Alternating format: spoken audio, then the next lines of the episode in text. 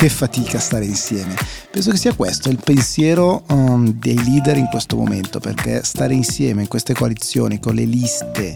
trovare i candidati, metterli nelle liste è davvero un gioco complesso e che fatica stare insieme quando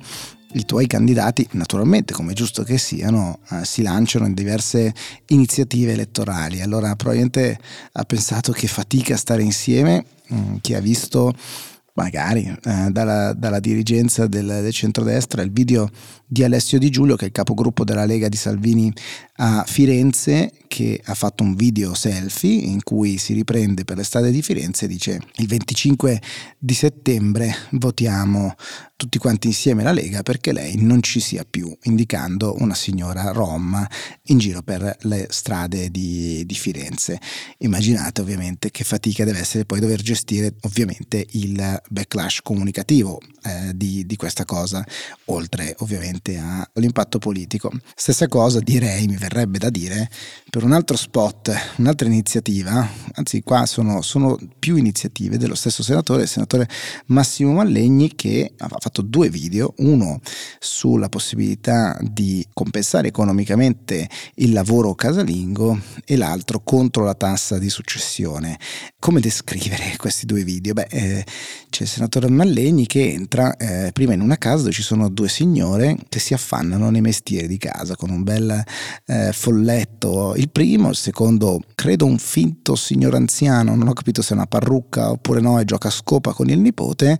e fa la proposta dicendo eh, sarà mica un lavoro da compensare, anzi sarà pur un, un, un, lavoro da compensare quello casalingo e le due signore finte casalingo, sono casalinghe ma in questo momento attrici del video che dicono che, che annuiscono in maniera plateale con eh, col capo e con i gesti, stessa cosa per il nipote e il sedicente nonno diciamo così che entrambi eh, giocano a carte e buttano giù la briscola proprio quando il senatore dice che non bisogna toccare i patrimoni nelle, nei casi di eredità.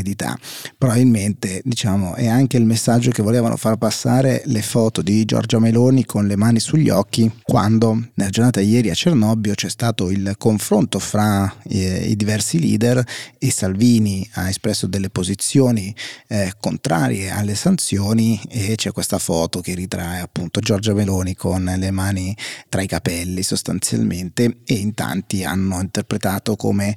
una difficoltà ulteriore, diciamo, alcune delle dichiarazioni di Salvini per quello che sarebbe l'intento di Giorgia Meloni di normalizzare il, il, proprio futuro potenziale governo, appunto sia con alcune posizioni, tanto che qualcuno ha detto che eh, ormai ha una fortissima agenda Draghi anche eh, la proposta politica di Giorgia Meloni e, e anche con alcuni rumors che sono eh, poi seguiti con eh, l'idea di Giorgia Meloni di avere nel, nel potenziale governo di centrodestra, qualora qualora ovviamente la coalizione centrodestra eh, risultasse vincente, con appunto eh, dei ministeri diciamo così eh, blindati con quattro posizioni, eh, quelle più, più, importanti tra gli esteri, le finanze eccetera, diciamo ricoperte da posizioni europeiste, atlantiste, eh, naturalmente per rassicurare i partner internazionali anzitutto.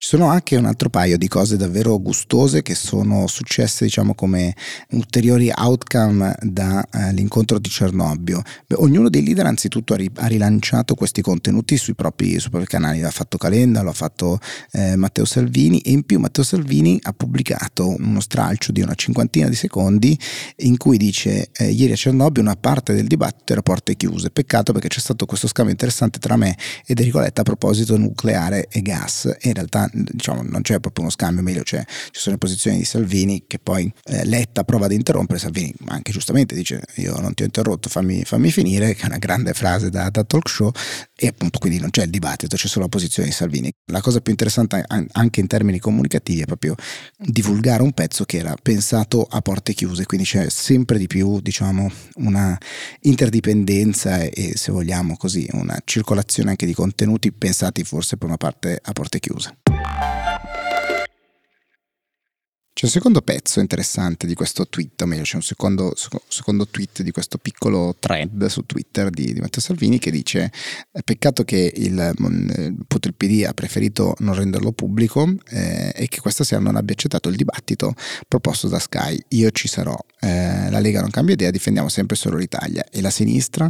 È interessante, così fa, mi, fa, mi esprimo autosolidarietà a Will perché come sapete anche Will ha invitato tutti i candidati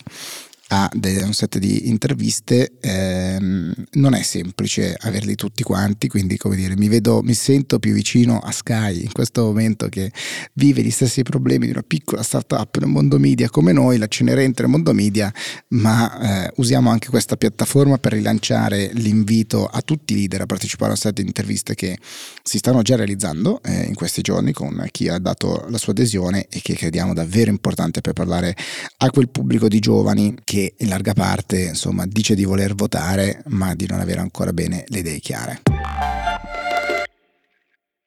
Questa è anche la posizione di Enrico Letta che oggi dice l'obiettivo è parlare ai giovani e a chi dice di astenersi, eh, mentre Salvini dice vinciamo e la sinistra non tocca palla per vent'anni ehm, e succedono poi due cose secondo me interessanti. La prima è un nuovo sondaggio di U-Trend per Sky TG24 che eh, dà la coalizione centrosinistra al 28,5, quindi un punto secco in meno rispetto al 29 di agosto, eh, il Partito Democratico al 21,9, i Verdi al 3,5 e più Europa al 2,2. La coalizione del centro-destra 47,3, quindi eh, un punto abbondante, un punto e due sotto l'ultimo sondaggio di fine agosto, con eh, però Fratelli d'Italia che in realtà cresce di 0,1, eh, la Lega che perde 0,3, perde Forza Italia 0,6 e perdono un pochettino moderati di Toti Brugnaro e Lupi. E poi il terzo polo al 5-2 stabile sostanzialmente rispetto all'ultima, all'ultima elevazione con uno 0,1 in meno una crescita invece del Movimento 5 Stelle che continua a crescere al 12,1 ma in questo eh, sondaggio sarebbe lontano da, eh, dalla Lega di Matteo Salvini che come abbiamo visto invece in altri sondaggi erano, eh, erano appaiati. Qua c'è il terzo polo al 5,2 mentre altri davano all'8% Italexit a 2,6 che in altri era dato al, al 3%, invece Unione Popolare De Magistris all'1,2. Interessante perché? Perché fra tutti il dato che cresce più, più, di tutti, cioè di quasi 4 punti percentuali, è il numero degli indecisi e degli astenuti, cioè passa da 38% al 42% e questo è eh, un dato gigantesco perché tanto più andiamo avanti nella campagna elettorale invece tanto più sembrano le persone indecise sul da farsi, non so se è perché all'aumentare del raggio della conoscenza si allarga la sfera della non conoscenza, la nostra consapevolezza di questo oppure perché questa campagna elettorale non sta attirando un granché, ma è interessante anche perché Matteo Renzi eh, continua a dire invece una cosa cosa che dice da più giorni, cioè se facciamo il 10% è più facile bloccare il governo Meloni. E anche qua torniamo al punto da dove siamo partiti, che fatica stare insieme, perché proprio in questo, eh, negli stessi minuti sostanzialmente Carlo Calenda invece dice una cosa diversa, dice se facciamo un buon risultato io sogno un governo di grande coalizione nazionale con dentro anche ehm, Fratelli d'Italia, il PD, la Lega, eccetera. E qua ovviamente poi eh, partono le mille interpretazioni di ognuno, c'è chi su Twitter dice ecco la nuova maggioranza da calcolare quindi è il centrodestra senza la Lega, desalvinizzato, eh, con eh, Forza Italia presente, eccetera, più azione e un presidente del consiglio da trovare. C'è chi, come Benedetto della Vedova, dice assolutamente mai il governo Meloni lo dobbiamo battere alle urne, eh, voglio starne lontano. E Calenda gli dice eh, forse ti stai confondendo con Benedetto della Vedova, che era l'assistente di Gianfranco Fini, quindi come al solito un po' di ruidezza da parte di Carlo Calenda, ma appunto un po' di visioni a quanto pare diverse fra Renzi, Calenda o interpretazioni. Sicuramente Calenda provava, e anche questo forse è interessante, eh, a seguire quello che invece era il titolo del Corriere della Sera di oggi, cioè il riportare a quelli che sarebbero stati i rumors al buffet di Cernobbio, eh, dove appunto, eh, secondo quello che veniva riportato tra un tramezzino e ehm, un patè, non so che cosa si mangi a Cernobbio, la voce del popolo, eh, o meglio dei, dei manager presenti, è che eh, l'ideale sarebbe un governo di centrodestra con Calenda premier. Chissà se Calenda ha provato a sognare, a realizzare, diciamo, questa, autorealizzare questa profezia, eh, se quella voce era in qualche modo fondata o meno. Eh, l'articolo come spesso accade, era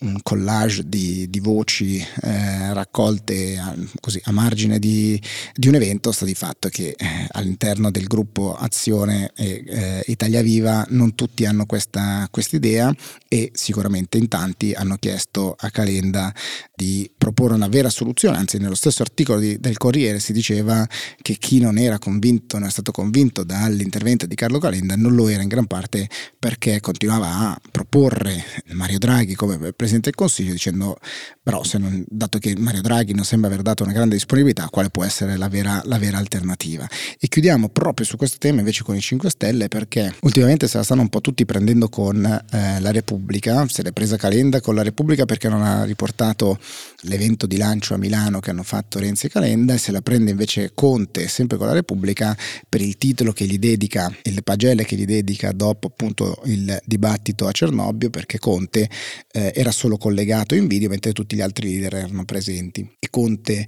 eh, rilanciando questo articolo, fa un mix di più, di più cose, in realtà dicendo spiace che la Repubblica ci critichi per questo solo per esserci permessi di dire quello che tutti gli italiani sanno, dice Conte, cioè che non esiste un'agenda Draghi e che il metodo Draghi rifiuta il confronto politico e poi conduce allo stallo quindi fa, fa un mix di, di, cose, c'è chi ha sottolineato corret, forse correttamente che l'elettorato principale a cui Giuseppe Conte può fare riferimento probabilmente non sedeva all'interno di, della stanza Cernobbio, sta di fatto che eh, fra tutti quello del Movimento 5 Stelle è il partito che ha la traiettoria di crescita più solida in questa campagna elettorale, quindi probabilmente sta parlando all'elettorato più corretto. Insomma, una nuova settimana di campagna elettorale è sicuramente partita, parte anche il nostro tour di Will a Conversano oggi, le registrazioni di questo podcast saranno sempre più acrobatiche direi, ma ci divertiamo, non mancano le emozioni, mancano solo 20 giorni scarsi a queste elezioni,